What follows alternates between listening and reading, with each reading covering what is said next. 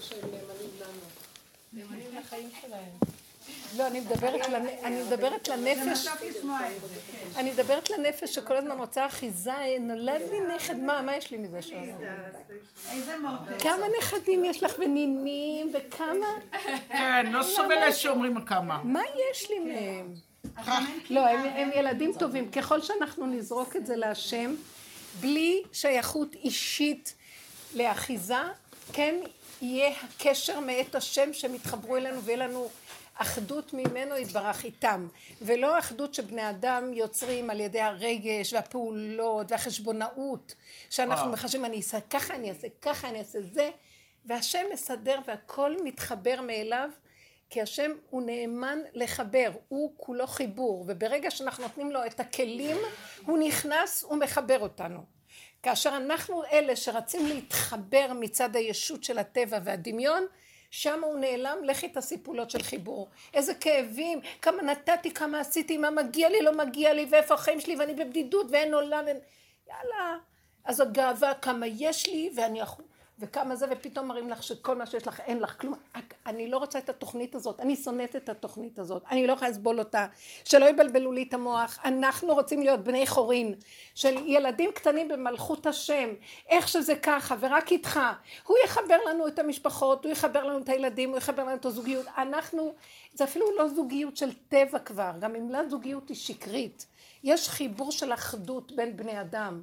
אחדות הגונה ויפה, זהו זה, וכל אחד צריך לחיות עם היסוד של עצמו, כי אין אחד שדומה לחברו, כי אם לא אני מה, אפילו תאומים סיאמים לא יכולים להיות דומים כל כך, כי כל אחד נולד בצלם ובאחדות מאוד מיוחדת עם מציאותו, וכל עיקר השם יתברך רוצה שנתאחד עם אותה מציאות, ואז הוא אומר, הנה כלי, זה הכן שהציפור יכול להיכנס, כאן ציפור, מדובר כאן על השכינה.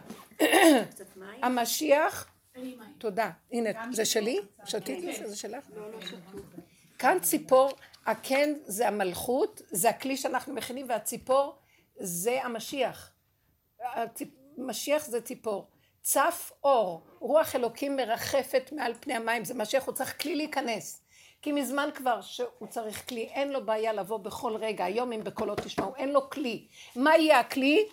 שאנחנו נפסיק עם התוכנה של עץ הדת, היא משוגעת, היא הורגת אותנו, החשבונאות, והריצה, והפרשנות, והמשמעות, והרגשים.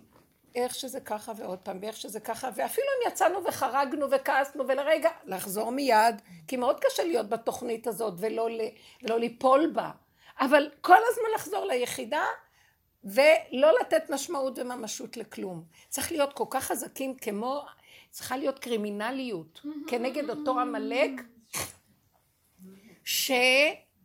שרוצה להרגיז אותנו ולהוציא אותנו בתואנות שונות לתוך המרחב של הלואה שלו, שהוא יבלע אותנו וילעס אותנו ויתחן אותנו ויהרוג אותנו כליל, חס ושלום.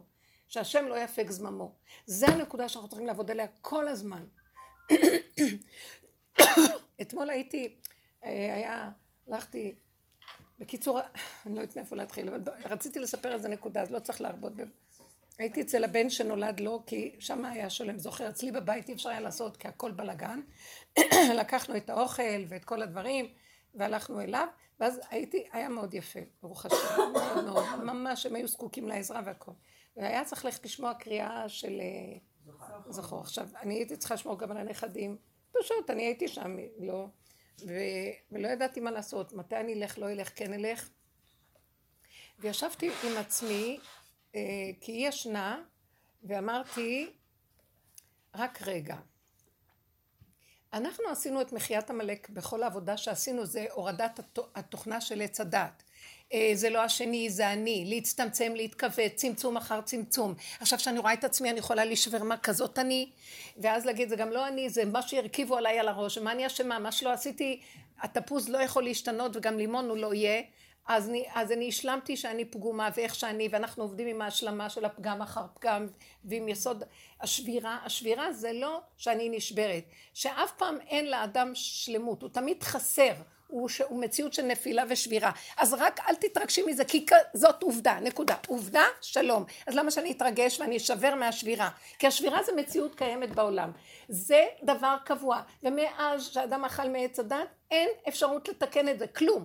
אבל אנחנו עושים בתודעת עץ הדת לצאת מהישות שחושבת שיכולה לסדר ולתקן, וסור מרע ועשה טוב, ואז הוא משהו והוא חיובי, ויש לו צדקות, ויש לו מדרגות, ואז אנחנו בעבודה שלנו עובדים להוריד את החיובי הזה ולמוסס אותו שקרן, קוצץ בן קוצץ גם יושב שם, שזה המלאק, וגם בתואנה של יהדות הוא גם מרים את הראש. רק גדולים אמיתיים יכלו לאחוז בשיטת הגדלות, והם לא הרגישו שהם גדולים, אז לכן להם הותרה שיטת הגדלות והחיוביות. אבל אנחנו הקטנים, כל דבר חיובי שאת עושה ישר כתר על הראש, וראש כובע עד השמיים, זקן עד הרגליים, זה לא מתאים לנו.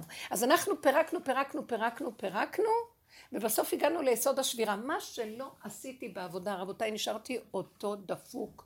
לא עוזר לי כלום. אתם יודעים איזה עבודות עשיתי וכלום לא משתנה. ורבו שריה אומרת, והייתי עמומה, הייתי אומרת לו, האדם הזה את כל חייו נתן לעבודה, בסוף הוא אומר שלא השתנה כלום אצלו. אז איך כל מה שהפעולות, אז הוא אומר, אם זה אני שישרף הכל, זה רק בורא עולם נכנס בהכרה של זה אני לא יכול, בהשלמה עם השבירה והחיבוק איתה, וחטאתי נגדי תמיד, ומחזיק את עצמו בשמחה, ככה זה וזהו, זה איזה רכות, איזה רגיעות, איזה השלמה, איזה מתיקות שאין כדוגמתה. זאת מחיית המלאק שאנחנו עשינו, להגיע למקום הזה ולא תסרוני כליותיי, הייתי מתה, אני כזאת, איך יכול להיות לא נכון, זה השני לא בסדר, והייתי מדי פעם משפריצה משהו לשני, אבל אני עושה אבוידה, אבל תמיד איכשהו הראש שלי היה קופץ, שאני גם רוצה איזו הכרה, שאני משהו. עד שהגעתי למקום לא יעזור לך כלום, דפוק, תישארי במקום הזה, אבל בשמחה ובהשלמה. השיעורים האחרונים היה איך לקבל את כל השבירות בהשלמה. יאללה, זה לא השני, זה גם לא אני. זה ככה זה וזהו זה, ולא יעזור שום דבר, ולקבל את הכל במין הכנעה וקבלה, וילד קטן ששמח בלי דעת. זה נקרא מחיית המלאק, שאנחנו מצווים לעשות, שאנחנו הולכים לקרוא בפרשת כי תצא, זכור את אשר עשה לך המלאק, אשר קרחה בדרך, וצאתך ממצרים, ואתה עייף ויגע ולא ירא אלוקים, והיה בהניח לך השם לוקחה מכל אויביך סביב, בארץ אשר השם לוקחה נותן לך נחלה לרשתה, שזה כל העבודה שאנחנו עשינו, שהשם מניח לנו מכל העבודות, זה לא השני, זה אני. זה כיבוש 7 טעמים, 7 המידות הרעות שיושבות אצלנו, שהם 7 טעמים, אנחנו כובשים אותם, זה כיבוש יהושע, ואנחנו עושים מלחמה בתוך הנפש, עד שהיה בהניח לך השם די. אני כבר לא יכולה לעשות, אין לי מנוחה מתוך המלחמה הזאת, ונגמר לי המלחמה, נגמר לי הכל, אז אנחנו עובדים שם כל המהלך הזה, למחות את זכר המלאק. נשאר עם כל זה ראש, שאני לא יכולה למחות אותו, לא יכולה להשתנות, עכשיו המלחמה להשם בהמלאק. אז אני יושבת לי בבית ואומרת, אז למה את הולכת עכשיו לשמוע את הקריאה? הלא מה שעכשיו כולם קוראים זה מחיית המלאק של האדם שצריך לעשות עבודה. אני כבר יודעת שאני דפוקה, שאני אין שינוי, אני מציאות של שבירה נפילה. נכון שעוד יקפוץ לי הראש שלא כל כך מסכים לזה, אין כוח להילחם איתו, גם זה דפוק וזה דפוק, הכל דפוק. זה שאני יושבת ומשלימה עם הכל, יכול להיות רגע הכי קטן, ואחר כך עוד פעם קופץ לו הראש. אני לא יכולה, כי יש לנו משהו בתכונה של תוכנת עץ הדת, שרוצה להיות ראש, וייתם כאלוקים, אז אני לא יכולה לו. ואמרתי לו שמספיק לייסר אותי, אתה מפסיד אותי, אני לא יכולה. אנחנו להתאבד לא יכולים, טוב, זה הדבר הכי טוב, אבל אי אפשר להתאבד. אי אפשר. למה אם נתאבד עוד פעם מתגלגלים לאותו מצב כמו קודם, מה זה יועיל לך? כלום אין, כי אין במוות זכחה, בשאול מי יודע לך, אין כלום. חוזרים כמו משוגעים לאותו דבר, מחכים לעוד איזה אמא ואבא שהורגים אותנו, ועוד פעם עד שנגיע לגיל כזה שנהיה לנו ראש, ועוד פעם כל התהליך, מי יכול לסבול את זה? לא מוכנה יותר. אני יודעת בבירור שזה מה שהולך לקרות, כי אין שום דבר. אנשים חושבים שמתאבדים וטוב להם. מה פתאום? נותנים להם פליק, מחזירים אותם לגלגל. יאללה, קדימה להסתובב, זה גלגל סזיפי. אם כן, זה לא בא בחשבון. לא בא בחשבון להיות פה עצובים, כי אני מתה פה, אז לא מתה שם ולא מתה פה, אין לך לאן למות אפילו. אז את רק חייבת להשלים. ואז במקום הזה אמרתי לעצמי, אז אני לא הולכת לשמוע את קריאת המלאק. כי אני כבר לא, שהשם, הוא צריך לעשות את עבודה, אז למה אני אלך עכשיו לשם, לבית הכנסת? ואתם חושבים שאני שמעתי, והיה לי זה, ואחרי רגע קפץ לו השד ואמר, טוב, בכל אופן תלכי בכל אופן, ואז מהר מהר התלבשתי כמו משוגעת, ואמרתי, הם עוד ישנים, והקטנות התחילו רק לקום, אמרתי, זה מול הבית, אני ארוץ שנייה, וזה אולי אני אספיק בקריאת התורה, הבן שלי אמר לי, ואלי אמר, הנה זה השעה הזאת, הלכתי לשם, הגעתי ממש שנייה אחרי שהם גמרו את הקריאה, ואז אמרתי, אז לא צריך, סימן שלא, אחר כך קפץ לי השד הצדקותי ואמר, יאללה, מה צריכה לשבת עם הילדות הקטנות שם, שגעו אותך, תעשי מוסף, עכשיו הם במוסף, אז תהי במוסף, ותגברי מוסף, הכל יהיה בסדר. טוב, אז עשיתי את המוסף, אז אמרתי, לא יכולתי, היה לי קשה, כי אני כבר לא במקום הזה, כל ה... טוב, לא חשוב, בכל אופן, אז מה שעשיתי במקום, עשיתי את המוסף, אבל דיברתי רק עם השם על העניין הזה, שריבונו של עולם, אתה חייב לקום וזה, אתה מוחה את הכל, זה לא יכול להיות שזה אנחנו, תרחם עלינו, אין לנו כבר יכולת, אני עוד עשיתי את זה בבית, ואמרתי, אני לא יכולה להתרס לו את החיים, בזמן שהם קראו שם, כנראה יצאו לי צעקות, אתה חייב למחות, כי כבר אין לנו כלום, מה אתה רוצה מאיתנו, אין לנו כוח. דרך אגב, בעלי אמר שזה מנהג, זה נכון שמנהג שנהגו שנשים הולכות לשמוע. הרמב"ם כותב, בדיוק קראתי את זה לפני שזה לא חייב. אז בכל אופן, זה מה שבעלי אמר, תראי, אחר ונהגו, אז תבואי גם, והכל בסדר, אבל בכל אופן תדעי. העיקר, הם גמרו את קריאת התורה והלכו, ואז אמרו שבדיוק עוד 10 דקות תהיה עוד פעם קריאה. לנשים שלא שמעו. ואז לא יכולתי! ואז אמרתי, די, את כבר פה, אז חכי, את כבר פה. ופתאום עלה בדעתי, אז אני אגיד רגע לבעלי, שעוד מעט יוצא עם הבן שלי, הם יוצאים, ואני אראה אותם שמה, שצריכים לשים את הזה על הפלטה, שכחתי לשים, וצריך להכין את הדברים, לשים על הפלטה, הדברים היבשים וזה, ואז אני מחכה מציצה, ואז תראו, כל רגע הוא קופץ לי, וכל רגע משתנה משהו, אין לי אמון בו כלום, ואז הם יוצאים, ואז אני אומרת לבן שלי, טוב, אז לא היה לי נעים להגיד שפספסתי, תראו את הגאווה, שפספסתי את הקריאה, כי לא הייתי... זאת הגאווה, הפחד מהחברה. זה לא פחד, זה משהו שלא היה בטוח בעצמו, אם להישאר או ללכת, זה כבר לא היה אפילו הם, אולי בכל אופן אולי לא, הסיבה הובילה שלא, אבל אם אומרים עוד 10 דקות אז אולי כן.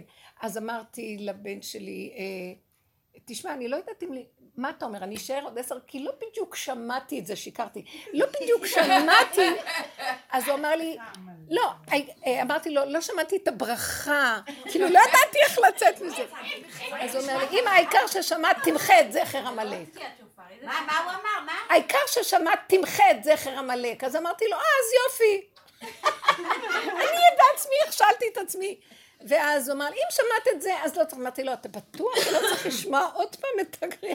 ואז אמרתי בלבי, שקרנית, רמאית, למי את עושה טובה? מה כל החיים שלך? אז את יודעת מה? משהו יפסוק לך תעשי. אז הוא פתאום אומר לי, אמא, לא צריך וזהו, די, את בסדר, זה בסדר, העיקר שמחו את המלך ואת שמעת, תמחה. ואז אמרתי, את סוגרת חזק, מה שהיה בהתחלה היה נכון, השם מוחה, וזה כבר לא קשור אלייך. למה? פתאום בא לי הפסוק, השם ילחם לכם ואתם תחרישון, ההפך, את מפריעה עכשיו, הוא לא נותן לך להיות שותפה בזה, כי את מפריעה לו, כי הוא עכשיו צריך לצאת, זה כבר מהלך שלו ולא שלך. שהגברים הולכו עם התפקיד של רחונה, אתם הגברים, ואנחנו הנשים הולכות עם ואתם תחרישון, כי הולך להתגלות המקום שלו שהוא יעשה, כי אין לנו יכולת יותר שום דבר. וההפך, אנחנו מפריעים לו להתגלות. וככה חזרתי הביתה, וזה היה המחיה הזאת. עכשיו, מה אתם חושבים? אתם יודעים מה? באמת, אתם חושבים, הוא נמחה, דבר אחד ראיתי, אחר כך הייתה לי שיחה בלילה מאוחר עם בעלי כשחזרנו, ואמרתי לו, אתה יודע משהו? אנחנו, אז אמרתי לו, אני המלכות של השם. וואי, האוזניים שלו קפצו, ואז אמרתי לו, לא, תקשיב, אני לא מתכוונת לומר. אז הוא אומר לי, כן, את המלכות, ואני לא מציאות פה, כאילו כמו ילד קטן. הוא למד יפה את העבודה. כאילו, את המלכות, את המלכה. לא, כי דיברנו על משהו בשיפוצים, אז אמרתי לו, ככה זה נראה הכי נכון. ותראה, זה המלכות, ככה המלכות רוצה. או, את המלכות, והרצון שלי לא נראה פה. ואז אמרתי לו, תקשיב רגע, אתה לא מבין. מה זה מלכות? וזה אני רוצה להגיד לכולנו, השם שם לי את הדיבור. המלכות זה לא אני, זה גם לא אתה. זה רק הכלי שדרכו השם יושב. דוד מלך ישראל היה המלכות של השם, הוא לא היה המלך, השם היה המלך בתוך המלכות. אנחנו רק צריכים להכיל לו את המלכות. אז זה לא חשוב עכשיו, זה לא, אנחנו עושים שיפוצים והכל כזה בלגן חרוב ורוס. אמרתי לו עכשיו בבית החדש אנחנו הולכים להיכנס, לא יהיה מי שיושב בראש, אתה לא מבין ואני רומזת לו, אתה לא תשב לי כבר בראש שם, אני לא יכולה לסבול את זה. זה לא אני, זה לא אתה, אנחנו נהיה המלכות של השם, ונהיה כמו ילדים קטנים ומחוברים באחדות. והגינות, שאין לאחד מין איום על השני, אתה זה, אתה לא זה, אני אעשה זה, תעזוב את זה, זה צריך להיות עכשיו תורת אמת, שאנחנו ביחד מתאחדים, ונותנים את המלכות להשם והוא מתגלה. הוא שתק. ואז אמרתי לו, אז תבין אותי, זה לא שאני רוצה, זה נראה איזה משהו שהמלכות מכינה את הכלי, עכשיו כדי שיתגלה משהו אחר. כן, מה אכפת לי? אמרתי לו, מה אכפת לי מהשיפוצים? תחשב שאכפת לי על הבלטות, אכפת לי על זה, לא אכפת לי כלום. מה שעכשיו כאן קרה וכל החומה, זה צריך להתחיל לבנות מקום שהוא מלכות להשם, זה לא אנחנו פה בכלל, זזים הצידה. תבין את זה, זה לא אני, זה לא אתה, אני מבטיחה לך, מבטיחה לך. ואם יוצא משהו שזה נראה מאיים עליו, אני לא, אל תהיה מאוים, זה מצד המלכות, כי ככה זה צריך, באמת, אם נמצאים במקום הזה, צריכים להיות כמו ילדים קטנים בשיחה אחד עם השני. לא, הוא אמר לי, אמרתי לו, וכל הסיפור הזה, אין לי סבלנות לזה. אז כל העבודה עכשיו היא הכנת הכלי. כן, כן, כדי שהציפור ירד. הציפור זה המשיח, צף אור, כי רוח אלוקים מרחפת על פני המים, ואין לה מקום איפה להיכנס. הציפור נכנס, לכן, זה נקרא. גם ציפור מצא בית, הוא כן דרור לעזרה, ברלנד אמר שזה הפסור של הגאולה. ממש, לא, זה דבר ידוע, זה כתוב בזוהר את זה, זה לא אני באה להגיד, זה לא אני אומרת. גם ציפור מצא בית, הוא דרור לעזרה, זה מתחיל נחשפה. זה הגאולה, הזוהר הקדוש דבר על זה, מדברים על זה בספרים הקדושים, שזה הנמשל, הכן, זה הבחינה של כנשר יאיר כנועל גוזליו ירחף. זה בחינת היסוד, אם אתם יודעות, אז יסוד יורד על המלכות, יסוד מלכות, יש סידורים יסוד מלכות, ואז יש לו את הבחינה שיש לו כן איפה לרדת, ולהיכנס לכן שלו, זה מה שאין בגלות, כל השנים השם מרחף וצף, ולא יכול להיכנס, וזה הגלות, שלמטה כל הכוחות הרעים שולטים ולא נותנים, בגלל שאין את הבעל הבית האמיתי שהוא נכנס לכן שלו, אז אנחנו צריכים לפרק ולסלק את כל התודעה המשוגעת הזאת, איך נדע מה זה התודעה, היא מאוימת כל הזמן, שלא יהיה לה כבוד, שלא יהיה לה מעמד, שהיא לא יהיה לזה, לא יסתדר לזה, והיא לא הולכת עם האמת הפשוטה. מה זה האמת הפשוטה? כמו ילד קטן, הוא צריך את זה, מה שמוביל אותו זה היצריות שלו הפשוטה, כרגע זה מה שהוא צריך, עכשיו הוא רואה שמשהו עוצר אותו, אז משהו עוצר אותו הולך כאן, עוצר אותו, הוא נכנע לסיבות והוא לא הולך עם ראש של עצמו ונלחם. עכשיו המלחמה היא להשם, אנחנו לא נלחמים בכוח המנגד, עכשיו תדברו אתם. תקשיבו, תראו איזה אש יוצאת לי. כן, אבל המלחמה צריכים לדעת, יש, זה נורא, למשל עכשיו, כן, שבת היה מצוין עם בעלי, הכל, עכשיו עמדתי ללכת לשיעור, אז האוטו פעל צריך להגיע, אז אמרתי לו, תן לי כסף מהר, אני מאחרת את האוטו. אז הוא אומר לי, יש מילה אצל הערבים, יש כזה סיסמה, וגם אצל הערבים, שפזיזות זה בא מהשטן. ואני, לא פחות ולא יותר. מה הוא נותן לי פה משל מערבים? אני נהייתי, בקיצור כל הטבע שלי, אש יצאה, אבל ככה. ואז הלכתי, טרקתי את הדלת ולא אמרתי שלום, וטרקתי את הדלת והלכתי, ואמרתי, צעקתי לו, אני לא יודעת מה. בקיצור. בערבית גם, החזרת לו בערבית. כשעליתי על האוטובוס, אז בא המלאק, אני מזהה את המלאק עכשיו ככה, בכל רגע, בא המלאק ואמר לי, קראתי בדיוק בשבת משהו קטן, שהבן אדם בא לעולם, משהו צריך לעבור, הוא יעבור. מה הניסיון שלו, איך הוא יקבל את זה? אז הוא רוצה להגיד לי המלאק, איך קיבלת את מה שהוא אמר לך? לא, לא קיבלתי את זה. עכשיו איך את מקבלת שנפלת? אז אמרתי, אבא, תודה שיצא לי כל ה... איך שזה ככה, איך שזה ככה. ולא אמרתי להגיד את זה, באה להתקשר. אני מבקש סליחה, לא התכוונתי, זה. אז אני אמרתי... מתאים שהוא מבקש. הוא היה לא בסדר, זה היה טוב שיש. אז אמרתי לו... אמרתי לו. בתחילה הוא ניסה להתנצל, שאני לא הבנתי אותו. לא נתתי לו. נורמלי, לא הבנתי אותו, אז אמרתי לו, לא, אני לא יודעת, אני יודעת, ככה נתתי לו דוגמה, יצא לי, מהילד הגדול שלי עד הקטן, זוגות, אם מישהו יגיד ככה לאשתו, אין לי בעיה, אני מסכימה איתך. אז הוא ישר זה אמר, סליחה, מבקש סליחה. וזה אמרתי לה, מסלחת. נראה אותך, ואז כלום. ככה התקשרתי אליו לשאול שאלה. זה לא אפילו הפרויקט נימול, זה פשוט סיבה ועצירה, וקבלה והשלמה, והכנעה ויסוד המלכות. איך שזה ככה. השלמה זה לא לפני שנפלתי. עכשיו אם נפלתי... בדיוק. לא, והשם מעיר לי שזה עוד יותר קשה. למה? כי אם עכשיו בא לי ניסיון, הוא אמר לי ככה והתחזקתי ועמדתי. לא עומדים בכלום. לא עומדים בכלום, אבל נגיד, אז ההרגשה היא יותר טובה. אחרי שאת נפלת ואת קיחצה שמה, להתחזק, לא להישבר שמה, זה כיוון. זה מקום יותר קשה. זה יותר קשה, אבל שם העיקר הניסיון. כי זה שאנחנו מתגברים, עוד יש לך תחושה, התגברתי, יכולתי ולא. תמיד צריכים לחוות את ה... ואחר כך, אחרי הרגע של זה, נגיד, לא קרה כלום, אז איך שזה ככה, הכל בסדר. לחיות את הרגע. זה בדיוק הנקודה, לחזור לצמצום של הרגע ולהשלים ולקבל איך שזה ככה. תגידי, איך היה... בואי תגידי לי איך היה. היא סיפרה לנו שתגידי לנו מה, הייתה צריכה לעשות פרידה. כל הדבר הזה של הפרידה. לא ראיתי.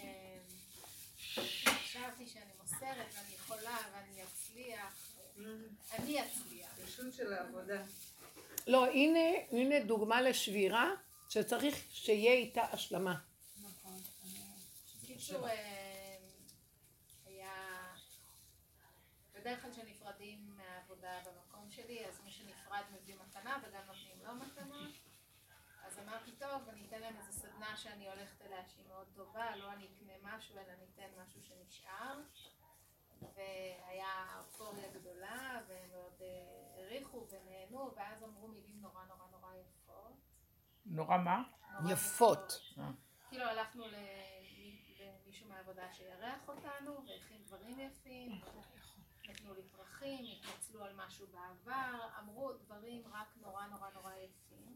כך שהתפטרו ממנה, אבל אמרו דברים מאוד יפים. אמרו דברים, כאילו אנשים באמת דיברו בכנות, חוץ מהבוס שלי, שאני מאוד מעריכה אותו ואוהבת אותו, אבל הוא ניסה לחמוק מכל דבר אפשרי ובאמת דבק.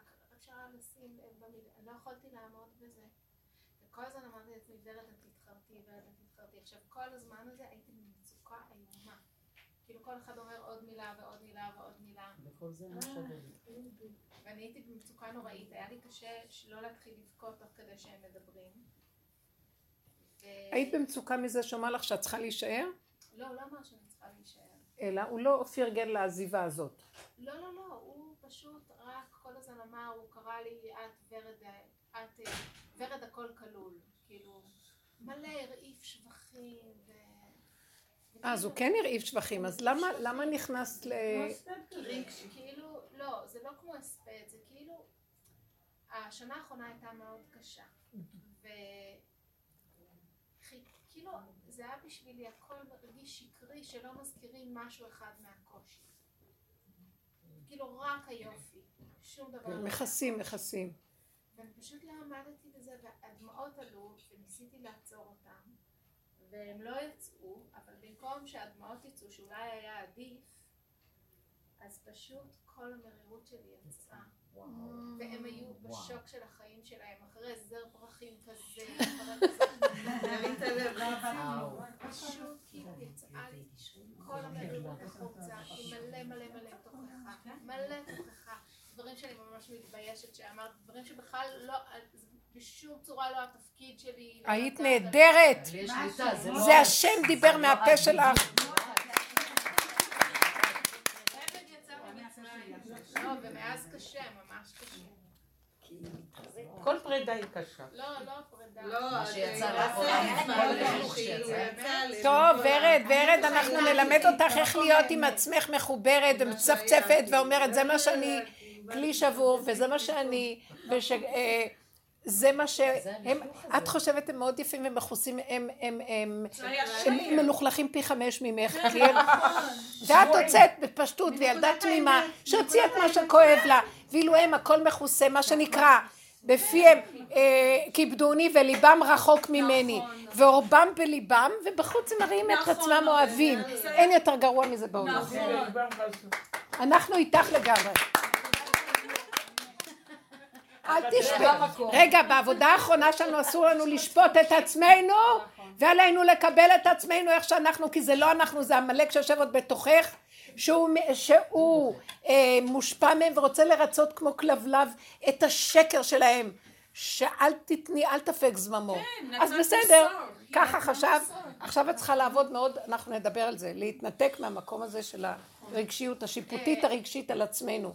אני לא יכולה לעשות את זה יותר, צריך לחתוך את המאזניים האלה, ולהיות בהשלמה של השברון. ילד קטן מטומטם טיפש במרכאות, לגבי העולם היחסי של הנאורות, הוא נראה מטומטם, אבל הוא הכי חכם. זהו. איך שזה כתוב, בא ילד חכם ומסכן ומילט את כל העיר. במשלי כתוב, שגיבור בא כבש איזה עיר, אבל בא ילד קטן והוא מילט את כל העיר בחוכמתו. ילד מסכן וקטן, שהם רואים אותו מסכן, אבל אותו חוכמה של אמת פשוטה, אימא שמצילה את הכל. שערי במקום שלך, ואת 10. כן, כן, סליחה. בשבת היה לי כזה אור מההפטרה של שאול המלך, פתאום הבנתי מה זה התחסדות, ששאול המלך הוא כאילו לא מחה את המלך, כי מה הוא אמר? היה לו איזה שכל ואיזה תירוץ, ואחרי שהוא אמר לו דברים קשים, ממש קשים, שמואל הנביא, אז הוא אמר לו, לא, אתה יודע, הוא עשה לו איזה הודעה, כאילו הוא עבד בעבודה של כאילו הכנות. אתה יודע מה, לא נכון, עשיתי את זה מהפגם שלי, שרציתי את הכיסא שלי. כן, אני יכולה להגיד את זה בצורה יותר, שאנחנו מדברים על זה בשיעור, באמת זה מקום לחזור על זה. שמואל שולח את שאול למחות את המלאק בדבר השם, לך תמחה את המלאק, ואל תשאיר זכר לכלום, ותחרים את כל הצאן והכל והכל, והרכוש והכל, ותהרוג אותם זכר, נשים וטף והכל. והוא חוזר, ושמואל הנביא מקבל מהשם בלילה תשדיר נבואה שזה לא, ששאול לא עשה את מה שצריך. אז הוא צעק כל הלילה להשם, כי זה היה הזדמנות לפני המלכת השם, לפני המלכות של השם, שהתגלה האור האלוקי. ואז הוא פוגש אותו. עכשיו שאול בא אליו, מתהלך אליו בכזה עידון, והוא אומר לו, עשיתי את דבר השם. הוא לא הרג את הגג, והוא ריחם על הצאן. בהם שהיו עתודים שמנים אלי נוויות כאלה מאוד יפים, וזה היה לא חבל, אולי נקריב אותם להשם. אז הוא אומר להשם, עשיתי כך. אז הוא אומר לו, שמואל יוצא לקראתו כבר כולו מלא כאבים וצער של מוות. שמואל היה איש שמת ורמה, זה שבירה בכל העולמות הדבר הזה. אז הוא אומר לו, מה כל הצאן אשר אנוכי שומע? אז הוא אומר, את היתר הרגנו, אבל את האלה החרמנו, לקחנו רק את הטובים ביותר, כי אולי חשבנו לזבוח אותם להשם. אז הוא אומר לו, החפץ להשם בעולות, כי אם לשמוע החפץ להשם בעולות וזבחים, כי אם טוב שמוע מזבח טוב, הסקט מחלב אלים. תקשיב, אצל השם, הוא לא רוצה את כל זה, כי טוב שמוע מזבח טוב, הסקט לדבר השם מחלב אלים. אז הוא אומר לו, אז פתאום הוא מתנצל פעם שנייה, והוא אומר לו, אבל העם אשר איתי אמר לי, הם יעצו לי לעשות את זה, והוא היה באמת מלך עניו, והוא שמע בכל העם. אז הוא אמר לו, אם קטון אתה בעיני עצמך, אתה ראש שבטי ישראל, השם אמר לך דבר, כי לא איש השם ויתנחם. אם הוא אמר דבר, אז זה דבר השם תעשה. אתה לא יכול להגיד, אבל אני מלך עניו, כי אתה יצאת בדבר השם. השכל הפשוט הישר, מה אכפת לי? כי הוא קים את השכל, השכל שלו באמת היה עניו, אבל עוד היה לו ראש מצד עצמו. ואז שמואל הנביא ממש כולו קצף, ואז הוא אמר לו, טוב, אז תכבד אותי לפני עמי, כי לא נעים לי שאתה הנביא ככה כועס עליי, וליד כל העם שלי תכבד אותי.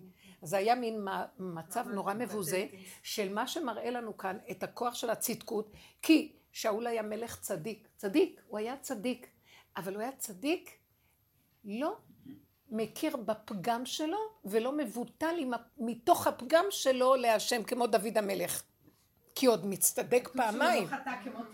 כשדוד המלך בא אליו נתן הנביא והוכיח אותו בדבר בת שבע, הוא לרגע מסתכל ככה כי הוא לא קלט מה, ואז ישר אומר לו, חטאתי להשם. פה פעמיים הוא מתנצח עם שאול ומנסה עם שמואל ולהצטדק. פה דוד המלך אומר חטאתי לשם, וזה ההבדל, כי הוא מסכים, דוד המלך, וזה העבודה האחרונה, מסכימים עם הפגם, מסכימים עם השבירה, מסכימים שלא יכולים, מסכימים שהוצאת את כל הג'יפה עליהם, הכל בסדר. סליחה, שיפגעו כולם, הם שקרנים, הם היו צריכים לשמוע את דבר השם, הם מסתתרים מאחורי השקר, שהשקר היה עליהם, גם שאול המלך, אז הוא אומר, לא, אבל הגג הוא אדם עדין, הגג היה מאוד עדין בגוף, והיה נראה מואר, והוא לא הבין איך הוא יהרוג כזה אדם, הוא היה נראה רוחני, אז שאול התפתה לא להרוג אותו. זה המלא, כל היפייפות הזאת, וכל ה... את יודעת, האפקה הזה, וכל אלה שמאלנים שיושבים למעלה, והם לא מבינים למה זכויות אדם לכולם, אז אלה מהכהניסטים הביאו להם את כל ה... לא, ברוך מרזל הביא להם את כל המסתננים לתוך הבריכה של אפקה, ואמר להם תיכנסו, שילמו להם כניסה, ואז כל אלה מאפקה, מי בא?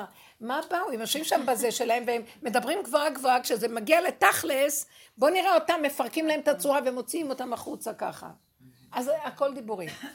זהו, זה מה שאת אמרת. מאוד יפה, זה הנקודה הזאת שאנחנו צריכים להבין. ואסתר המלכה, זה בדיוק, כאילו, היא הצאצאית שלו, והיא בעצם, היא עשתה כאילו הפוך, היא לא השתמשה בשכל, היא זרקה את כל השכל וקפצה הראש... שתראה מלוכלכת ככל שתראה, אין חשבונות עכשיו. ככה אנחנו, רק שם המלך נבהל, את לוקחת לו את הכוח ואת נוספת אותו להשם. הבנתם מה אני אומרת? כי אנחנו נורא מתחשבים, לא נעים, המשפחה והילדים, והוא אומר משהו, עוקץ אותך מפה, עוקץ משם, ואת שותקת, ולא נעים, ולא נעים.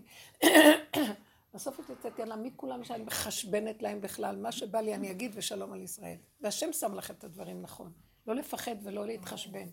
אולי המלך כל כך גדול אצל אישה יותר מאצל הגבר.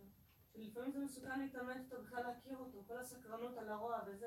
זה עשינו כבר קודם, בעבודה הקודמת. לא, אני אומרת, הסיבה שלא אנחנו לא למחות המלך, זה לשמוע את מחיית המלך, כי אם אנחנו מתאמנת איתו באמת, אנחנו לא... לא, אי אפשר אף אחד.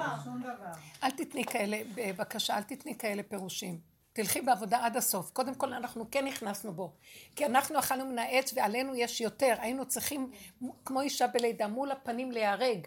זה למות מול המלך, הנחש נושך, כך כתוב בזמן לידה, בא נחש ונוחש במקום הזה, שזה איילה והנחש. ואי אפשר להכיל את הסבל הנורא, והיא זועקת כמו מטומטמת שאין לה שכל ושום בושה ושום כלימה. אין, נגמר הכל שם. אז אי אפשר, אנחנו עמדנו במקומות האלה, ובסוף את אומרת, נשאר המקום הזה שהמלחמה להשם בעמלק.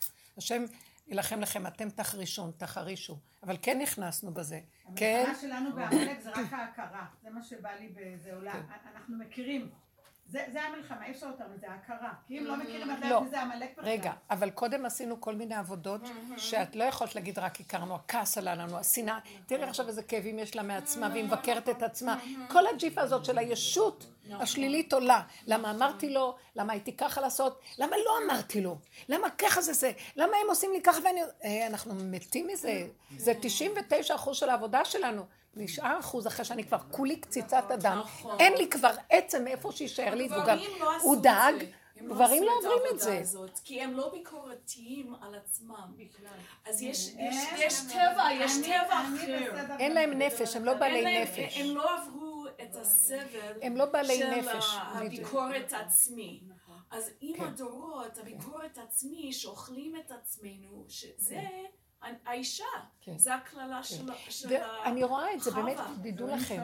עיקר מחיית המלך הגברים לא עושים. הנשים עושות את מחיית המלך הראשונית. לכן אסתר נכנסה לבית אחשוורוש ומרדכי היה בחוץ. לכן, השם מסר את מחיית המלך ליהושע. ולא למשה רבינו. יהושע יחלוש את המלך, יחליש את המלך לפי יהושע בחינת לבנה, ומשה הוא בחינת חמה, זו בחינת הנקבה. הנקבה עושה את העבודה הזאת, אבל עד גבול שהיא אומרת אני לא יכולה.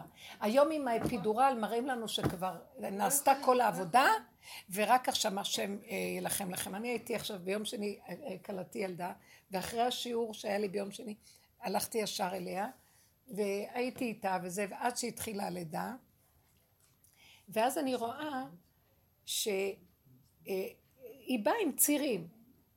אז אמרתי לי, איזה צירים כואבים, איזה צירים כואבים. אחרי כמה זמן נתנו לה אפידורל. ישבה במיטה, כזאת מתוקה ויפהפייה, ואחרי כמה דקות, אני יצאתי מה... זה היה שם וילון. כי נכנסה מילדת, יש לנו ככה איזה שעה וחצי ופיטמטנו, קשקשנו עם אפידורל לא. וכולה כמו קלה באפיריון, יפהפייה, מתוקה, מקשקשים, נתתי לה לשתות, הכל בסדר, קצת היו לה קצת יצירים בהתחלה. ואחר כך שהמילדת נכנסה, קראתי לה מילדת, כי היה נראה שהפסיק שם איזה משהו, כנראה שלה... אז היא נכנסה, אמרה, אוקיי, סגרה את הווילון, אני עמדתי בחוץ ואמרתי תהילים, ככה לא להביך אותה, עמדתי בחוץ ואמרתי תהילים, ואחרי כמה, ואמרת לה, תלחצי כמה לחיצות, ונגמר. למה סיפרתי את זה? היה לי איזה משהו שרציתי להגיד, ראיתי שנגמר, השם ילחם לכם ואתם תחישו, אני בכלל, זה היה משהו, נכון, היו כמה צירים קודמים, והחרדה יותר מהצירים הייתה יותר מהכל, כי כשהיא באה אמרו להם תסתובבו, זה עוד לא, וזה רק אחד, אבל באמת, מה? אז אמרתי, אז ריבונו של עולם, זהו זה, זה עכשיו אתה בעניין, אז זה כל האפידור, הדור של הפי, דור אל, ההפי של השם מתגלה ומסדר להם את הכל, גמרנו, זהו, אנחנו כבר שם, אבל זה כל העניין של האישה, מחיית המלך היא קשורה לאישה, כי תבינו, כי זה, יהושע צריך היה לחלוש על המלך, ולכן שאול ממשפחת יהושע, ורחל מבני זה, ואסתר כמו שאמרת, והם אלה שאחראים על הדבר הזה, אבל אסתר, היא נכנסה בסוף להכל ונגמר. זהו, מה שתעשו, אני מתאבדת לתוך הנקודה ותעשו מה שאתם רוצים. הכי נוגע לי, שכולם ניצלו ורק היא נשארה בבית המלך. ממש. אתה מפריע לי כזה, כולם מסמכים ואיזה, והיא נשארה שם. היא סברה אחרי זה גם. אני אגיד, לא, אני אגיד, היא לא נשארה שם, היא נשארה שם, אבל אני אגיד לך, אני מאוד נהנית ממה שאמרתם, תיתנו לי קצת להגיד משהו?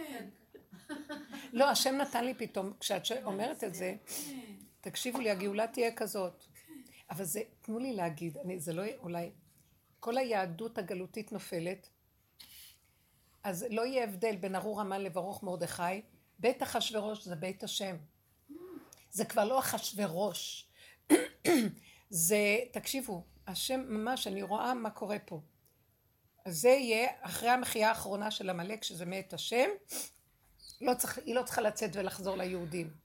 כל אחד חי עם היחידה של עצמו והשם איתו, ואף אחד לא יגיד לו מה לעשות, היא נשארה יהודייה, היא קיימה את כל המצוות, סדרה את מה שצריך בדרגה של יהודי, של תורת אמת, ובבית אחשוורוש, כי יכלה לסדר לעצמם, וכל אחד בגאולה האחרונה, כל אחד יהיה מלכות בפני עצמו, ואף אחד לא צריך שהשני יכריח אותו, אתה לא מקיים מצוות, אתה צריך לעשות ככה, תוכיח, למה אתה עושה ככה? אף אחד לא יציץ לאף אחד, וכל אחד יהיה במלכות שלו, וכל אחד השם יסדר לו את ההלכה, ואת הכל בדיוק שמתאים לו, ולא קשור אחד לשני, והשם ינהל את המלכות הזאת. זה לא יהיה יותר שבני אדם, ובן עוולה לא יעננו, יותר, אנחנו מפחדים מהממשלה, פחדים מהמשטרה, פחדים מהשלטון, פחדים מהבעל, פחדים מהחברים שלא יגידו שאני כזאת, אני כזאת. עכשיו מפחדים גם בעצמי שאני עשיתי ככה, למה מפחד? כי אני לא טובה בעיניהם, אז עוד פעם הם נהיים הזה שלי, ימותו כל אלה כבר, אין, לא יהיה. כל אחד יישאר ביחידה שלו, ואין לו עניין בכלל להתחכך עם חברו. התודעה של עץ הדת לא תקפוץ ותציץ אל השני ותשקיף עליו ותבקר אותו, כי כל אחד יהיה בקופסה שלו והשם מנחה אותו. השם בדד ינחנו ואין עם אוהל נחר. זאת היא הגאולה האחרונה. לכן זה לא חשוב שהיא תצא מבית החשבות. בכלל זה לא חשוב, היא יושבת במלכות מתוקה, היא יושבת במלכות השם. זה לא חשוב כלום. ההפך, משם הביאה עוד ישועה שבזכותה נבנה בית המקדש השני. שקורש נתן רשות, זה הבן שלה. הבן שלי שהתחתן עם הגיורת. עוד דריווש או קורש, אני לא זוכרת, דריווש. הבן שלי שהתחתן עם הגיורת, אין לי קשר איתו, התקשר לפני שבת, רצה לשאול אותי משהו. אז סתם, אני מפחד, אבל שאלתי אותו, מה נשמע, איך? אז הוא אומר לי, דבש. דבש. אז יכול להיות. את יודעת, הרבנית זה נחמה גדולה, מה שמדברת איתה. והוא, יש לו משהו מאוד צדיק, יש לו משהו שהוא כל הזמן עם השם. הוא הרי נהיה ראשון ברסים על עצמו. ויש לו משהו מאוד אמיתי ונקי, אבל זה מה שהתהליך שלו, לא יודעת שהשם לקח אותו לפה ולשם וכל הסיפור שלו. אבל שאלתי אותו איך פחדתי קצת זה, אז הוא אומר דבש. דוד בן שכינה. ראשי תיבות. בן שמחה. והיא מי שהייתה ילדה קטנה היא כבר רצתה את היהודים. מעניין מאוד. היא תחזור בתשובה גם. היא כנראה זה. היא תחזיר אותו בתשובה. תקשיבו רגע, זה הולך להיות ככה שאנחנו נפסיק כבר להסתכל. אנחנו, השם ישמור עלינו וההלכה תהיה בתוך מבשרי יחזה אלוקה והיא תתקיים שם בגדר הנכון. זה כבר לא מעץ הדעת. זה התיקון נעשה כבר, עשינו את זה, די, די. אף אחד לא יסתכל ואף אחד לא יפחיד את השני. הכל יהיה אמת. גם ההלכה תיכנס בנקודת האמת. אם נצרח לאותו רגע משהו, אותו רגע ההלכה חייבת להתחשב במציאות האדם. כי זה הגבול שלו, הוא פיקוח נפשו. היא תהיה חייבת לזוז בשבילו. וההלכה תתקיים בהתאם למציאות האדם והצורך שלו. והגדר של הגבול שלו, מה שהיום אין לנו את זה, ואז אנחנו מוסיפים תוספות וחרדים ודואגים ולוקחים על עצמנו ועושים כל מיני, הכל במוח, זה לא אמיתי, כי תורה שבעל פה לא נכתבה, כי כל אחד ואחד מעצמו ידע מה הוא צריך, עם אותו עיקרון של אמת, והיום אין את זה, הכל כתוב, כל העיניים בולשים אחד על השני, ואז זה מביא אותנו לחרדה ופחד מהבני אדם ולא מההלכה, לא לדבר השם. הרבנית אמרה לפני שנים, ועד היום זה הולך איתי. שאנחנו לא נותנים, לפעמים אנחנו לא נותנים מסירות נפש, נותנים מסירות גוף. וזה כל כך, בדקויות אני רואה, מתי זה מסירות נפש, מתי זה מסירות גוף. למסור את הנפש בעבודה שלנו זה למסור בדיוק, זה למסור את נקודת האמת של... האמת. למשל, מסירות הנפש במקרה שלך, שאת עכשיו כאובה מאוד מהם, בגלל שיצא לך כל התוכחה עליהם, וזה לא יפה היה נראה. כאשר הם כל כך יפים. אז המסירות נפש, מה שאת עושה שאת כאובה זה מסירות גוף. המסירות נפש שלה צריכה להיות, לתפוס את נקודת האמת ולא לתת את הנקודה. מסירות נפש היא מדרגה מאוד עדינה, כי זאת, את מוסרת נפשך לנקודת האמת, שזה מסירות נפש להשם. בזמן שפה את עושה חשבון על השני, את לוקחת את הטבע שלך, שאת אומרת, איך הם רואים אותי? והשיוורון של מה שאת חושבת בעינייך, מה הם חושבים עלייך מוליך פה, ולא נקודת האמת. את מבינה מה? אז אני עושה קידוש השד, ולא קידוש השם. קידוש השם זה נקודת האמת. אז קידוש השד זה נקרא הגוף, הדבר. אבל יש לי משהו. אני מנסה כבר שעה להגיד משהו. כן, כן, תגיד יד.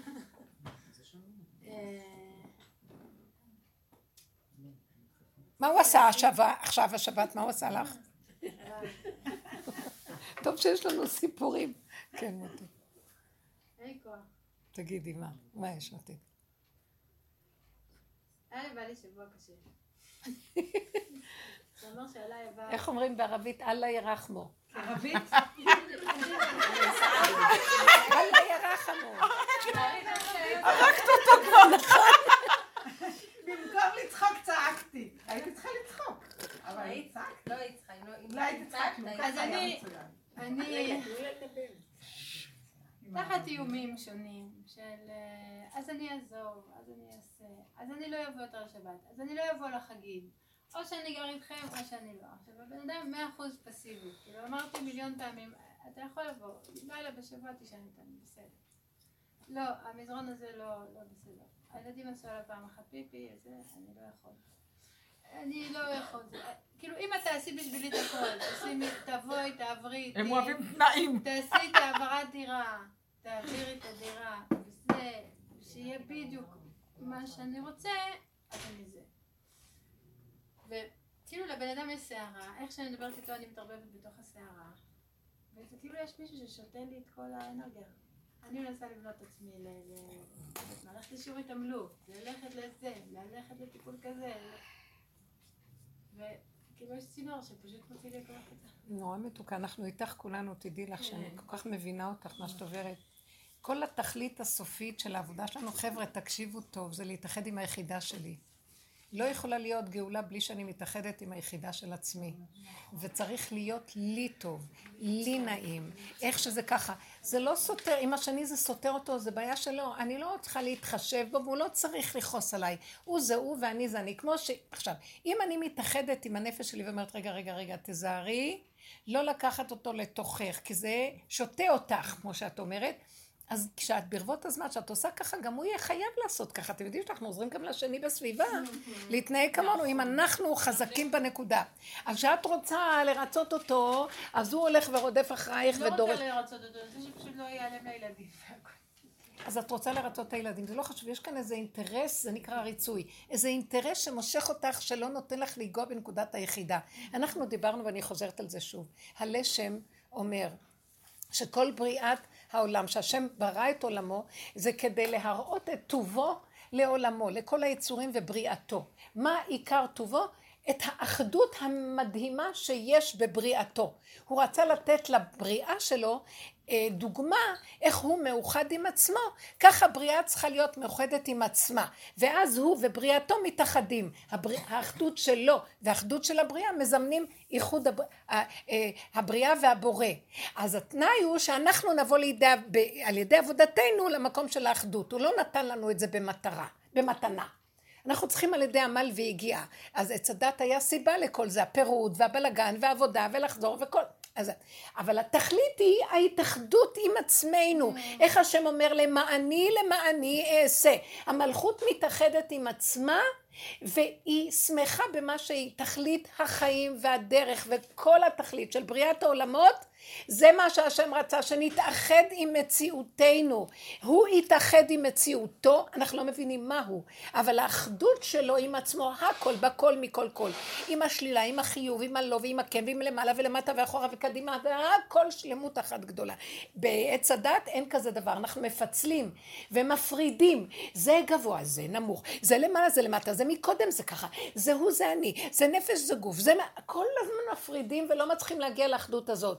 מה העבודה הזאת אומרת, וזה הדרך של רב אושר, זה הדרך של הבעל שם טוב, שרב אושר פירט אותה והביא אותה לעבודה, ואנחנו מכניסים עוד יותר פרטים, כל פעם עוד יותר, שזה יתאים לנו. מה אנחנו אומרים? תתאחדי עם השבירה שלך, יש יותר אחדות מזה? תתאחדי עם בעלך, תתאחדי עם הילדים, זה עוד הצדה הטוב. כל לך צדקות. לא, אני אומרת לך, לא יכולה להתאחד עם בעלך, כי יש לך בתוכך משהו ששונא, תתאחדי עם השנאה, תקבלי את השנאה, תאהבי אותה, תגידי, כמה שלא עבדתי אליי, יש לי שנאה.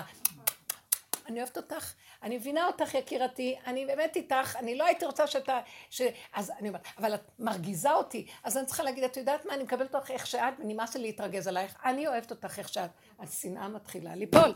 יותר מזה, הרחמנות, תביאו עוד, כל הפגמים, הרישות, הכעס, הקמצנות, כל פעם שאני רואה איזה משהו, ואת אומרת, איך אני נראית גרוע, זה לעצמך, את עוד מתזעזעת מעצמך לעצמך, כי עוד התודעה של עץ הדת שאת צריכה לראות חיובי ויפה, כבר השלמתי, אנחנו במקום שרוצים להגיע למקום הזה, השלמה, ולהגיד, אין לי כבר כוח, הוא גם מתיש אותנו עד מוות, אנחנו כבר חולים, אין לנו כבר מאיפה להוציא כוח, ואז אני אומרת, אז איך שזה ככה?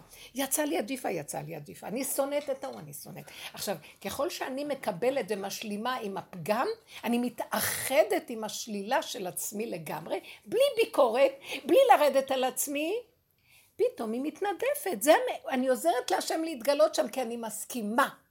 ועכשיו אני מסכימה, זאת אומרת, עכשיו אני אבוא, ויש מהפך. כל השלילה מתהפכת, ונהיה הכל בסדר. אין שנאה, אין כעס, אין כלום, מתנדף הכל, ואת אומרת, הכל בסדר, יאללה, מי הם כולם, אין אף אחד, ואת צוחקת. אין, הארור המן וברוך מו, אין הבדל. מתהפך שם, אסתר הגיעה למקום הזה, השלימה עם הכל, ואמרה, יאללה, אני הגנגסטרית הכי גדולה, אני היונה הכי גדולה, נכנסתי למקום שאף אחד לא נכנס לשם, ואיך שזה ככה, וזהו, כאשר עבדתי, נמאס לי כבר מכל, או תגידו, בדורות האלה, שהיה מאוד קשה, היום בדור הזה, כולם בהפקרות, אז יותר קל לנו לקבל, עוד הדורות שם, שהיה אישה ככה, אישה לא עושה ככה, כן לא עושה ככה, ועוד יהודייה, צדיקה, מה לא, איפה היא לא נכנסה? המקום הזה לשחרר ולקבל הכל, אין לך ברירה. אז במקום שתמותי מרוב עצבים, תצחקי מרוב שאין לך ברירה, מה יכולה, אין חכם יותר מזה. תסכימו, תקבלו ותשלימו. המקום הזה של ההשלמה, זה נקרא התאחדות עם השבירה שלי. כי אנחנו מציאות של שבירה, מה אנחנו מכסים? אנחנו מציאות של נפילה, מה שלא תעשי עוד פעם את נשברת. נראה לך שעלית איזה מדרגה, אחרי יומיים נפלת אותה. נראה לך שעשית כך והצלח, אחרי יומיים את רואה שבכלל זה משהו אחר בא וראה לך שכלום. מה שאת לא עושה תמיד, הוא רוצה להגיד לנו, למה שלא תודו במציאות של השבירה? והנפילה, אתם נפולים ושבורים, ותצחקו כי זה ככה זה. למה אתם נותנים קונוטציה שלילית ואתם נכנסים לצער וחורבן פנימי? טיפשים, אתם לא משלימים עם האמת, האמת נורא גרועה, כן, אבל זה רק הפרשנות אומרת שהיא גרועה, איך שזה ככה מושלם וגמרנו, אני לא מוכנה להיות בסבל.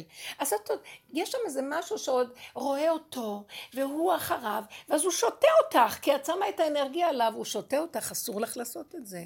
אנחנו כל הזמן עובדים לצמצם ולחזור אליי, למה שאני אתן לו את העיקר של האנרגיה שלי? אין לי כוח, בקושי יש לי אנרגיה לנשום עוד, אנחנו כל כך מדולדלים.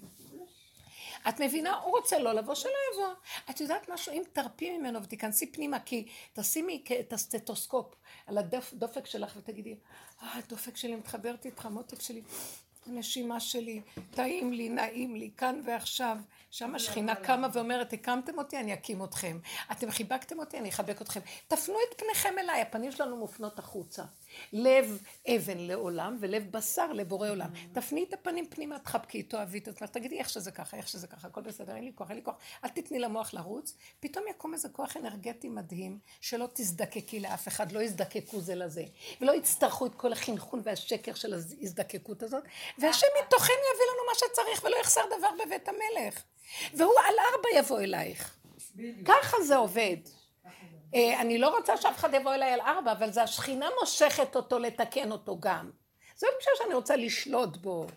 בגלל שבאמת זה התיקון היסודי, שכל אחד יתאחד עם עצמו, נחזור למה שאומר הלשם, שהאחדות הוא אומר ככה, הכי גבוהה אם כן, זה שהאדם מעצמו לעצמו מתאחד, כי מה שקרוב לעצמו של האדם הוא הכי אוהב.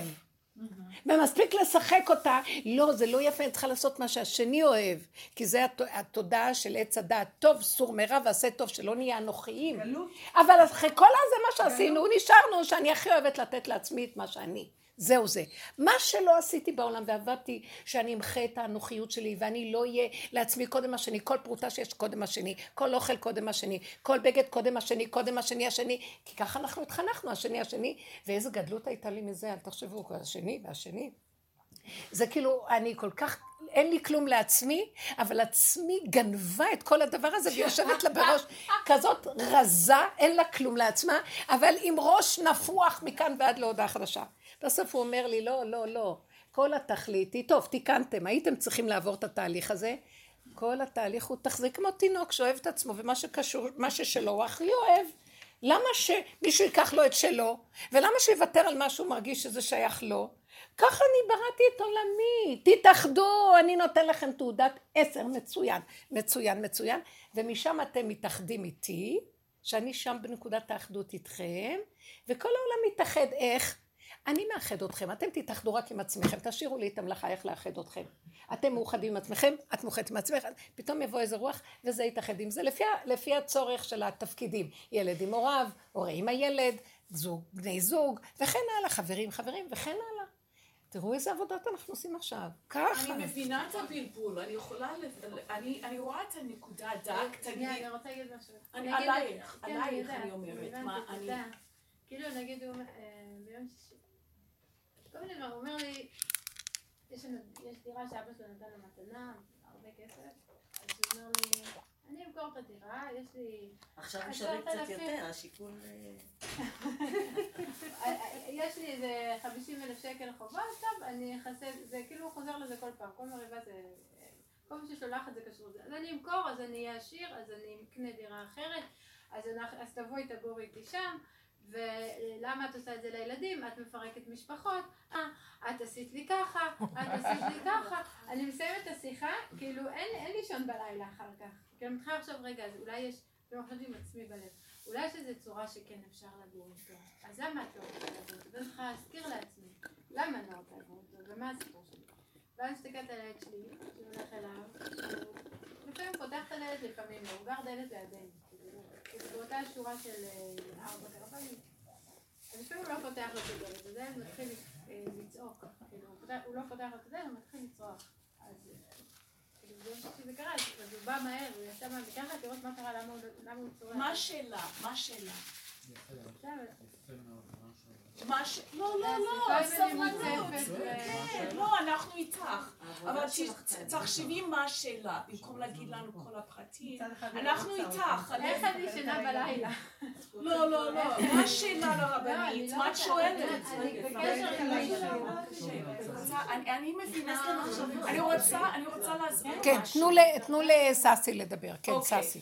אז יש לי הרבה ניסיון, אני יותר מבוגרת ממך, אני אעבור... גם היא דוקטור לפסיכולוגיה, אז היא מבינה. אני מבינה משהו, אוקיי? אני חושבת שזה בלבול לכולנו. מה שאת אומרת, שבצד אחד את נותנת לך כל כך... את נותנת לנו את החיזוק לחשוב מה מתוק לנו, מה טוב לנו. לחזור, קיבוץ גלויות. כן. קיבוץ נידחים. אז תשמעי, אני אוחזת בזה, ברגעים שאני מרגישה שאני מתמוטטת, אני שומעת את המילים שלה, ואני חושבת לעצמי במחשבות, אני אומרת, ברוך השם, תודה שנתת לי את הרבנית, כי אני באמת חושבת על המילים במצבים האלו, ואני חושבת, מה טוב לי עכשיו? ואם באה ביקורת שאני לא מספיקה צדיקה, או לא מספיקה, למשל, הבעלי רוצה להזמין אורחים לשבת, ויש לנו רק שירותים אחד, וזה מקום קטן, ואין פרטיות. אני אומרת, אתה חייב בשבת? אז אומרת, אבל אין להם איפה להיות. אמרתי, לא, הם לא מכירים אף אחד אחר בירושלים, זה חייב להיות אצלנו, אבל יש להם הרבה חברים. ואחר כך אני מתחילה עם הוא יותר צדיק ממך, הוא יותר זה, אז מה אני... לך לא אכפת, לא אכפת, הוא עושה מה שהוא עושה לעצמו. אז במצב שלך, אני חושבת, ליה, נכון? סליחה? אוקיי, סליחה. שהחינוך של כולנו, זה תמיד העניין של יראת השם. מה זה יראת השם? אנחנו צריכים... גדלה בבית דתי, באמריקה. כן, גדלתי עם זה, עם החינוך הניצול שואה ועונש. כל פעם שמשהו רע בא בחיים, אולי זה עונש. אם זה טוב לי, זה אומר שהשם אוהב אותי. אם זה לא טוב לי, אם אני סובלת, אולי זה עונש, אולי בגלל שחטאתי. הנפשה עצמית של תודעת עץ הדת. אז אנחנו חינכנו, החינוך שקיבלנו, אז אצלך, אני חושבת שאת עדיין, זה לא רק את, אבל במצב שלך זה יותר ברור, כי את עדיין בתהליך שהסבל נותן לך נקודות בשמיים קצת. יש לנו את זה, זה החינוך שלנו. זה תודעת, אנחנו קראנו לזה בעבודה, סור מרע ועשה טוב. כפרת עוונות, כן. לא, זה... כל העבודה של רבוש... יש את זה בראש שלך, נכון? אולי אני כן צריכה להכריח את עצמי לחיות איתו, למרות שאני סובלת. אולי השם... אולי זה ניסיון. זה עקדת יצחק. כל דבר שאני סובלת, אולי זה עקדת יצחק. אולי השם בוחן אותי. זה יכול להשתגע. באמת יכולה. לא, היו תקופות שכן. יש, אנחנו עוד פעם חוזרים, מי שעבר איתנו בעבודה יודע. יש מה שנקרא הרישות של העולם, 2000 שנות תוהו ובוהו, כל אחד עשה מה שבא לו הפקרות. באה התורה ואמרה לא, סור מרע ועשה טוב. עכשיו גם התורה הראשונה הייתה צריכה ישר גאולה, אבל לא, נפלה ללוחות השניים, ולוחות השניים הם גם שבויים בתוך התודעה של עץ הדת. אז את שומעת עכשיו, את צריכה להבין, בחלק השני זה תהיו מוסריים, תהיו טובים.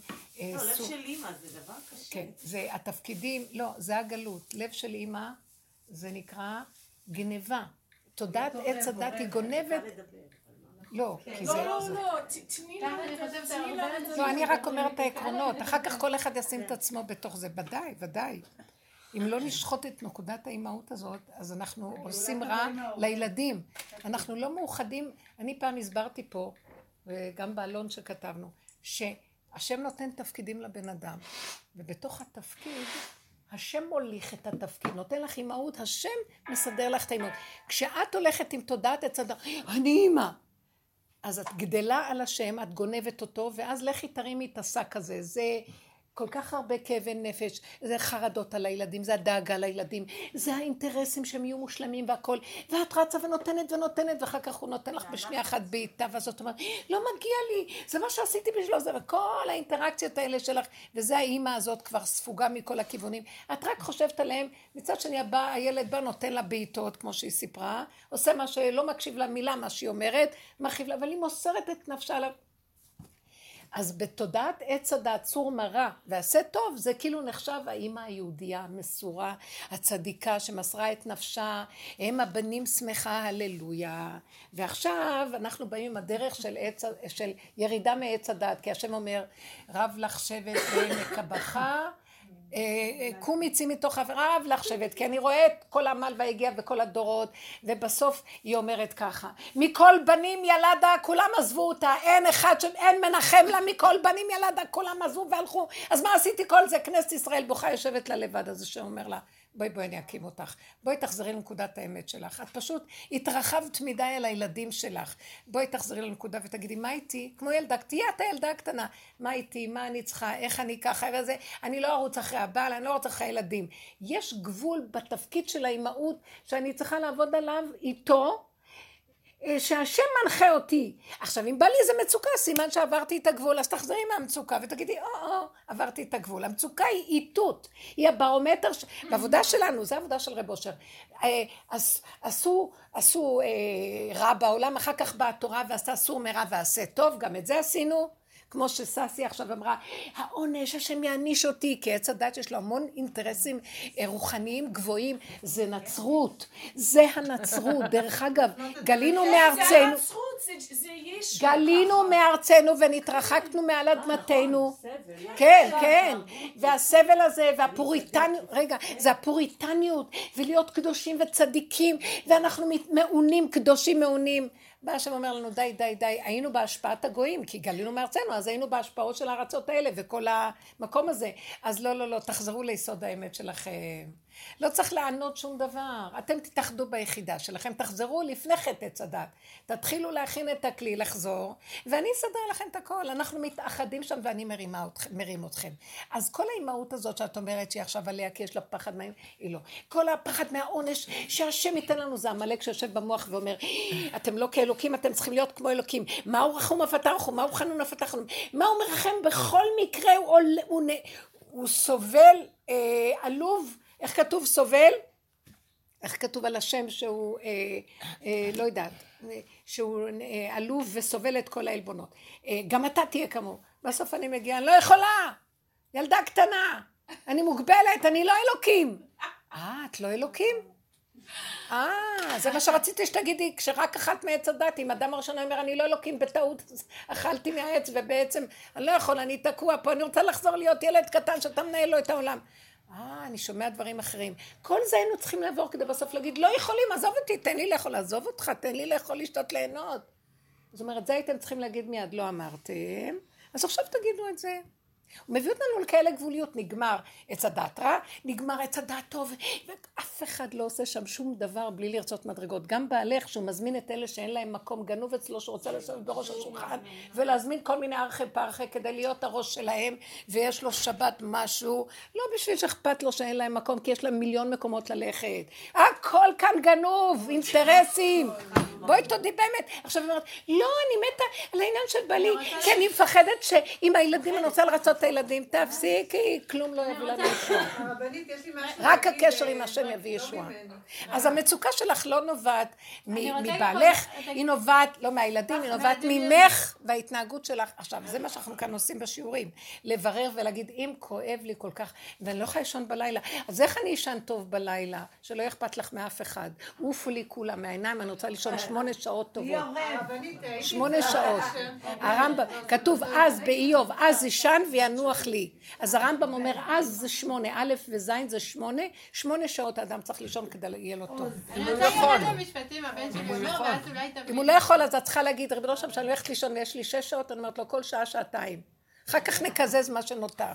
תן לי כל 8 שעות מינימום אני צריכה לישון, אבל אם אין לי 8 שעות אמרת לא, אני מסדרת את זה שכל שעה יש שעתיים או שעה וחצי שישתדר לי 8. אני מתחננת לפניו שיהיה לי איכות טובה בשינה. כן, צריך לישון, לאכול טוב, להפסיק לבלבל את המוח. תראו איזה, זה נותן לה שם להיכנס, כי הגדלות והעינוי נפש, ושאנחנו, ישר הוא נגנב על איזה חשיבות, זה המלאק. הוא יושב על ראש העץ, וכל זה אינו שווה לו. מה שאת לא עושה לא מספיק לו, כי הוא חושב שהוא הולך להיות, מה זה הוא אלוהים בכבודו ועצמו. הייתי אצל הרב אושר השבוע, וממש הרגשתי את המסר שהוא נתן לי, כאילו בתוך הלב, התחסדות מונעת התקדמות. איך? התחסדות מונעת התקדמות. ככה הרגשתי, כאילו... זה שקר, התחסדות זה שקר, זה מגעיל, זה מגעיל. יאללה, תעשי מה שטוב לך. זה עכשיו השלב, זה השלב, תעשו מה שנכון, מה שקרוב, וזה לא נקרא אנוכיות, כי שם מתגלה אנוכי השם, הוא אומר, למעני, למעני אעשה. עכשיו זה השלב הזה, דרך אגב, בנות, זה הטרנד החדש, למעני, למעני אעשה, ואז הוא מתגלה לגאול אותנו, בוא נעזור לו. כן.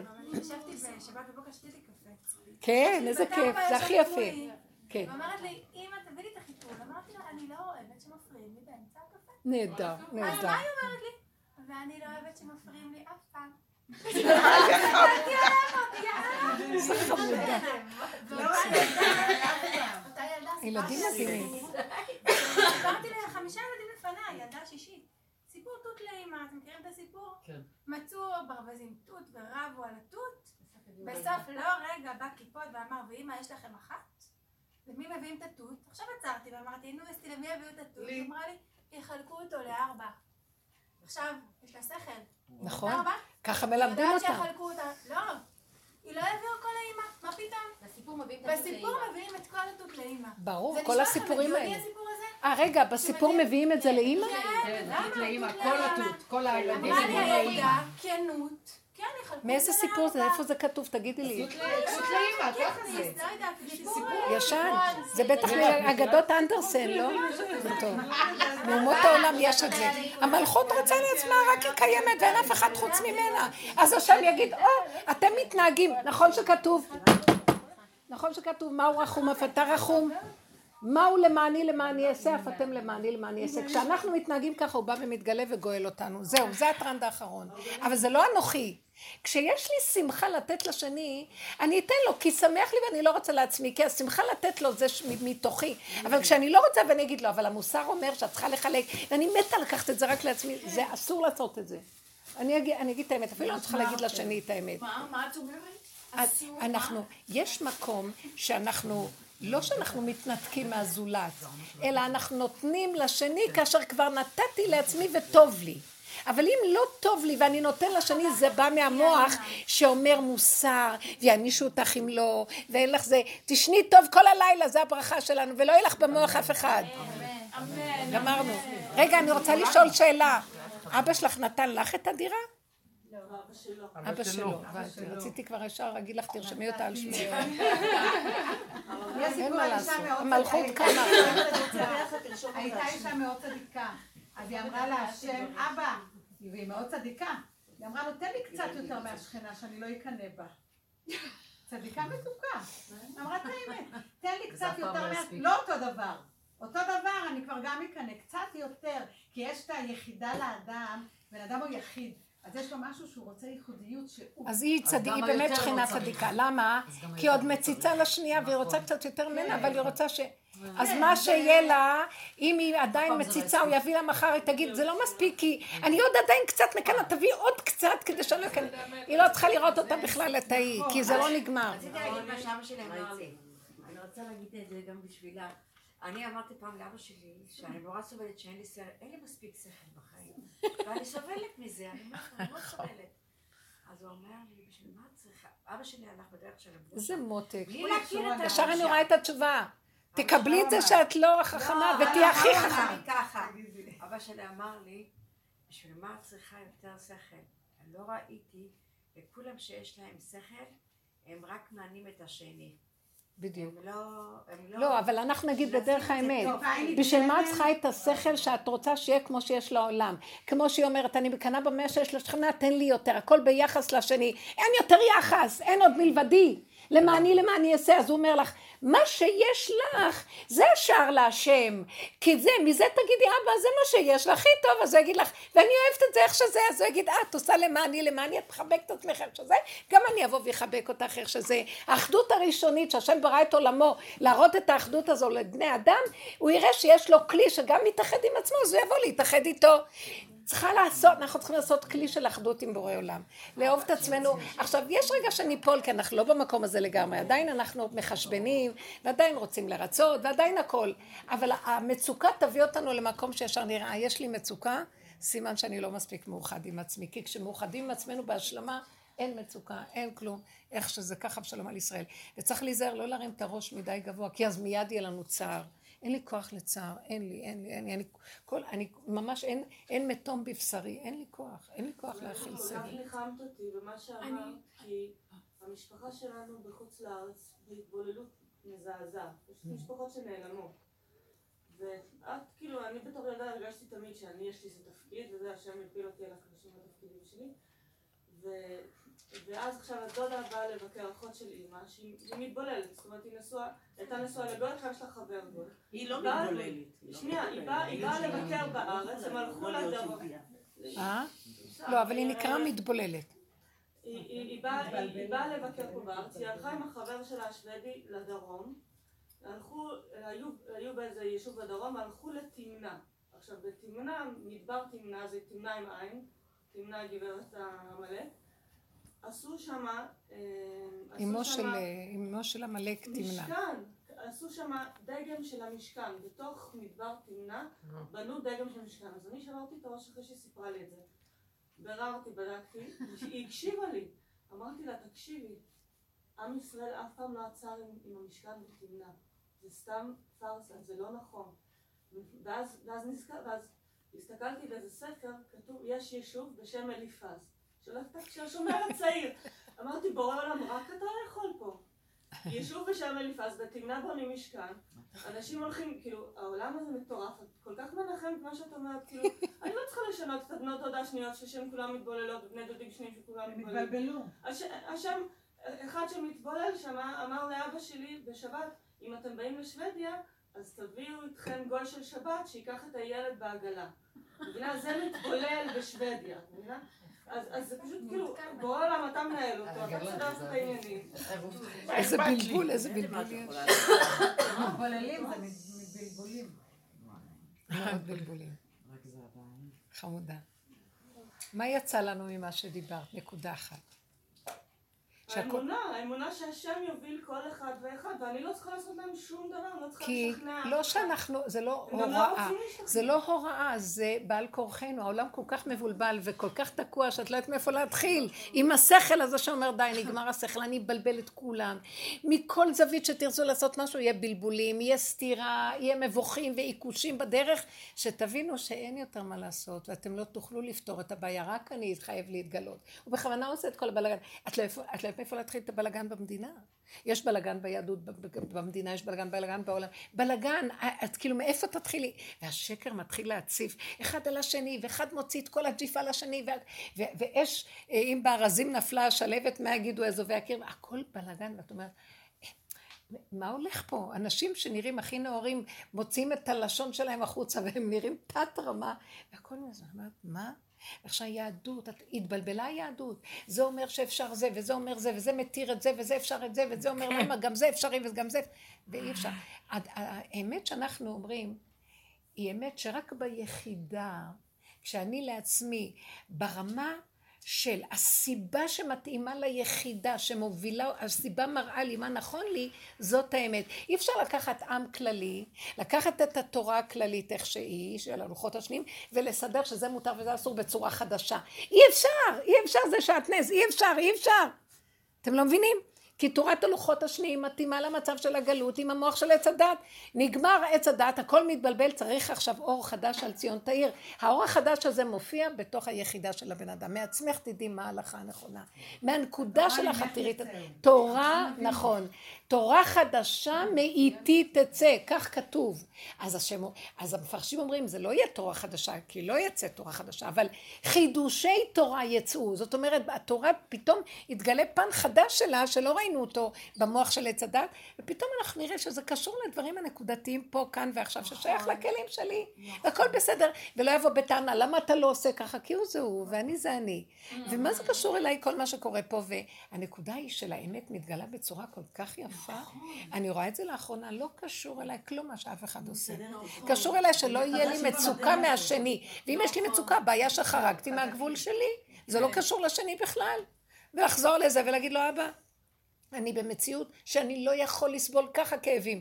ואם כנראה חרגתי, אתה מחזיר להראות לי שזו השבירה שלי, ועליי לחבק אותה, להסכים איתה, ולהודות לך על הכל, ותיתן לי מנוחת הנפש ושלווה, ובגדר הזה של המציאות שלי, אני אקיים לך את התורה. לפי הסיבות, ולפי איך שהשכל שלי מתלבש, שכל של אמת, מתלבש בתוך הסיבה של הגוף הזה. זהו. זה כל כך אמת נכונה, וככה מתחיל להיות העולם עכשיו. מתחיל להתגלות השם ביחידה, ואף אחד לא יכול להגיד לאף אחד מה לעשות. כל העניין הזה, אתה אל תיסע בשבת, אתה כן תיסע, אף אחד לא יכול להגיד לאף אחד מה לעשות. כל אחד ילך עם הנקודה שלו, ותראו שיתגלה השם והוא יעשה כאן סדר. אומר בעל הנס היה סופר, סופר סתם, והוא כתב ספר תורה, אז הוא כתב אור של אדם הראשון, הוא כתב עם א', אז אמרו לו מה זה, אז הוא אמר אני יכול. נכון. כל אחד צריך להיכנס ליחידה, וכל העיקר של התורה ניתנה שכל אחד יגלה בה את היחידה של עצמו, וימצא את התורה לפי הכלים שלו, וזה נקרא, כל גדולי עולם עשו את זה.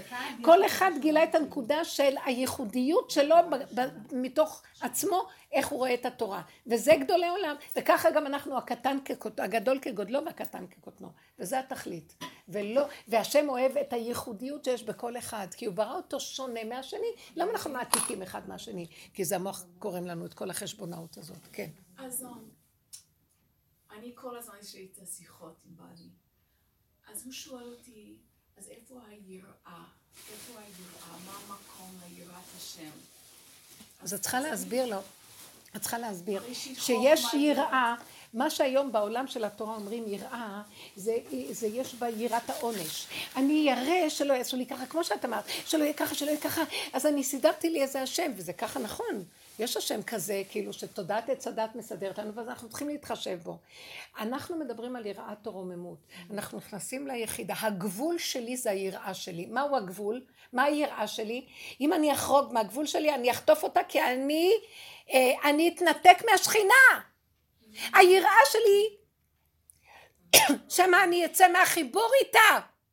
זה לא שמה איתה, תתן לי מכות, שאני מחוברת איתה, וברגע שאני אעשה משהו כזה, אני אצא ממנה, אז למה לי? אשרי אדם מפחד תמיד, שלא יעזוב את הקשר האמיתי שלו עם היחידה שלו, המחוברת לשכינה שבתוכו, זה יראה.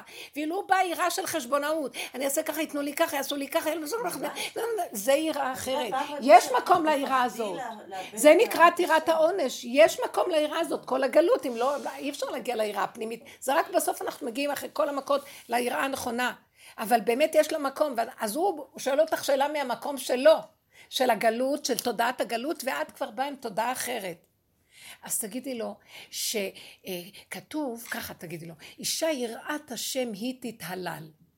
האישה יש לה יראה מסוג אחר מהאיש. ככה תגידי לו, זה מאוד ירגיע אותו, אל תגידי לו, אין לך יראה, יש לך רק יראת העונש. תגידי לו, לאישה יש יראה מתוכה. היראה שמה היא תתנתק מהשכינה של תוכה, זה מה שמחזיק אותה. אז זה בכל דרכי חדש, שאני לא אענה לך, אני אתרגז, אז אני אצא מהחיבור הזה, שאני לא ארוץ לרצות, אני יוצאת מהחיבור הזה, זה יראה מסוג אחר, זה היראה של השם, אבל זאת היראה הכי גבוהה שיש, היראה של האישה. אישה יראת השם היא תתהלל, כי האישה, היראה שייכת לאישה, כן? והעניין של האהבה שייך לאיש. אישה זה יראה, כי יש לה גבוליות, היא מוגבלת, יש לה, היא קטנה, הלבנה, היא קטנה, היא מוגבלת, היא חוטפת מלא מכות, אז היא צריכה לדעת לחזור לעצמה ולשמר את היחידה של עצמה. הדרך הזאת מתאימה לאנשים, והיא הדרך של הגאולה, כי אנשים הביאו את הגאולה בזכות הנקודה של היחידה. כי הגברים עוד ברעיונות הגדולים, ובהשקפה, והעולם, והשכל, והדת, הם לא מחוברים ליסוד של המכה והכאב. וכמו שאמרת, הנפש, זה אנחנו. לכן תגידי לו, זה משהו אחר, ואל תיכנסי איתו לשיחות. מגיע לאישה להגיד, לא מתאים לי את היראה של העונש, כי מזה אני סובלת. אז את לא צריכה להגיד לו אפילו, תגידי לו. אבל יש בזה משהו, תקשיבי. יראת העונש אצלנו היא אחרת, שאם אני אתנתק מהשכינה אין עונש יותר גדול מזה. אין איסורים יותר גדולים מזה, שאני עוד פעם מבולבלת, עוד פעם אני רוצה לרצות, לא יכולה לישון בלילה, כי המוח דופק אותי עם מחשבות, שיש לי מצפון, למה עשיתי לילד ככה, ואני מפחדת שבא לי, יברח לי, אין גנום יותר גדול מזה. איזה יראת השם יש פה, יראת השד. כן. אז שילכו ביראת השד שם. מה זה המילה אגואיסט? אגואיסט זה אגואיסט. שהוא עושה חשבונאות איך להשיג את האינטרס של עצמו, והוא קורא לזה יראת השם. זה האגואיסט הכי גדול שלי. זה נראה לי כאילו, אני שומרת על העונש, העונש שיש לנו, שאנחנו יוצאים מהיחידה, שמה יש לנו את העונש, זה עונש. מה זה עונש?